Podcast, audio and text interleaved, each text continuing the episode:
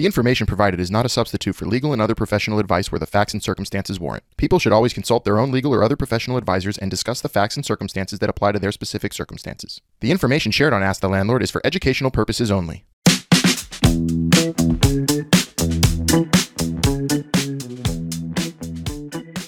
Hey everyone, welcome back to Ask the Landlord with your favorite landlord, Albert Dweck. I'm Melissa, one of Albert's producers and a former New York City renter. And together, we're going to be asking this landlord some questions. How's it going today, Albert? Hi, Melissa. It's going well. Thank you. Good. You ready to dive in? Let's do it. Let's do it. Today's question is about you. Okay. How did you become a landlord in New York City? That's a great question. Um, When I when I was first uh, started in business uh, many years ago, um, I realized obviously I had to do something to support my family, and I was uh, I was in a job where I was doing um, sales and marketing, and I was traveling uh, a lot. Uh, I would have to travel to Asia. I was importing and exporting uh, uh, like uh, housewares and accessories, and I found that you know my I had a young family and I was just not home.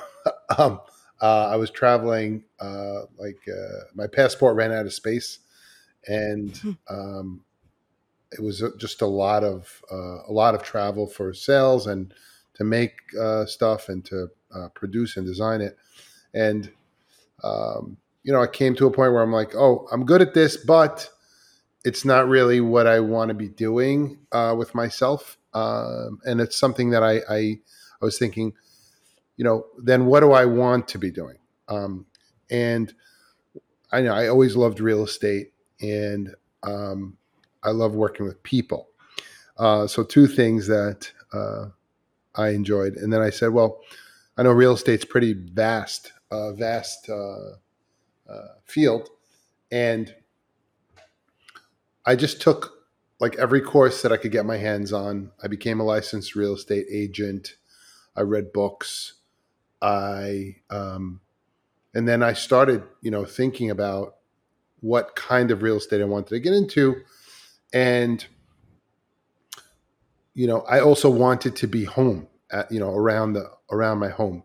Um, so I sort of said, well, I, I really want to be working with people because I, I love, you know, helping people. I want to help people with their housing. And I also, at the time, which was a long time ago, was I was concerned about retail. Like if I was a landlord, prospective landlord of a retail uh, tenant, you know, that what if they went out of business and I had them as a tenant, right? So I didn't want to, I didn't want to have like that concentrated risk of a of having a retail store and that being a a retail tenant that went out of business. So I said, you know, I want to have, you know, the bills that people have to pay. Uh, I want to provide basic housing for people. And I wanted to do that in and around where I lived. So I really drew like a ninety mile radius from my house in Brooklyn, and uh, started making offers on houses really. Um, and uh, I ended up uh, buying a few houses, and then, you know, realizing that I could just do buildings because they were, you know, a lot of the same uh, things I was doing um, was I could just do them for a bigger transaction. So then I evolved to buildings pretty quickly. And then um, that's what um, that's what I've been doing. So um, just uh, uh, started with small houses, and then, you know, now evolved to buildings. Uh, and then one of the things I also focused on was, you know, areas of New York that were um, uh, improving, uh, where people, you know, needed to live for affordability and things like that. So, the, you know, that wasn't something that I, I also uh, uh, started doing. So um, does that help? Yeah, that's great. Question. Do you remember what year you fir- bought your first rental home? Sure. two thousand one. Wow. So you've been in this for twenty-one years. Yeah, yeah, yeah. Congratulations. Thank you. Do most agents become landlords? Do you think that's the projection? I don't. Uh, I don't think most agents become landlords. Um, um, you know, landlord being a landlord is uh, a pretty um, capital intensive undertaking. And I think a lot of, there are a lot of agents out there, and it's relatively uh, easy to get your license. Uh, it's not easy to be successful, you know, with your license, because uh, there's a lot of work involved. There is in everything, but um, it doesn't require as much capital to, to, to uh, become an agent. So uh, that's why, um, you know, it's not the same. Um, and also I want, incidentally, like I, I, while I've been a landlord for twenty-one years, um, my, I grew up in a house where we rented the second floor of the, uh, the house. We had like a two family home. So we always had renters, um, when I was from when I was born. So, you know, I guess I grew up in that environment, uh, also. So maybe that informed right. my knowledge also.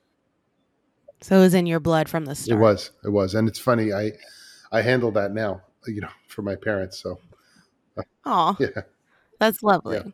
That's great. That's very interesting. I think that that answers a lot of the question I asked. Um, so why this podcast? Why did you come up with Ask the Landlord? And what let's, what's the goal of this podcast? Yeah, yeah. So I appreciate that question. You know, the what I found myself in my career is people would reach out to me and ask questions about, hey, I have this situation with my landlord. I have I'm a renter. I need to, what do I do? Or I'm thinking of uh, getting into real estate, or I'm thinking of selling something or buying something, or, or I get questions from other uh, landlords, developers. And it was just something where I, I noticed, you know, there was a, uh, an opportunity to, and I, and I, sorry, I get these questions like every week. Uh, so I said, you know, I'd like to make a, a, a place where I can answer them formally, and uh, it could be a resource for people. And the other thing, really, the main point about this was one of the things I noticed in my career, especially early on, was that landlords and tenants immediately, like landlords are vilified for no for no reason.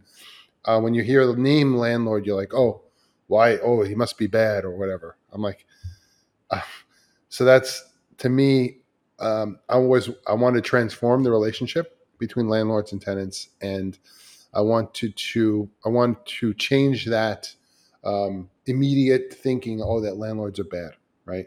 So, and one one way to do that is to put myself out there and help people. Um, and uh, I think there's like a, what what when you have an impasse or like a disconnect in a relationship, it's very often a communication issue. And um, what I'd like to do here is help people. Uh, both from both landlord's perspective and a tenant's perspective to see, you know, how to bridge the gap and, and uh, you know, what, what are different concerns on both sides where, uh, why does it have to be two sides, you know, um, to uh, understand each other and, and uh, uh, produce great housing situations uh, for everybody. Thank you. I think that's a great, great answer. That really explains a lot of, you know, we see your passion and what you want to do and how you're using your skills and trying to like reach the masses. So thank you so much for that, Albert. You're welcome. For more episodes, please subscribe to Ask the Landlord on your favorite podcast platform. We'd appreciate it if you left a review on Apple Podcasts. If you'd like to watch the show, check out our Ask the Landlord YouTube channel. If you have a question for Albert, feel free to contact him on Instagram at Ask the Landlord and check out his TikTok at Ask the Landlord. Bridging the gap between landlords and tenants, this has been Ask the Landlord. Thanks for listening.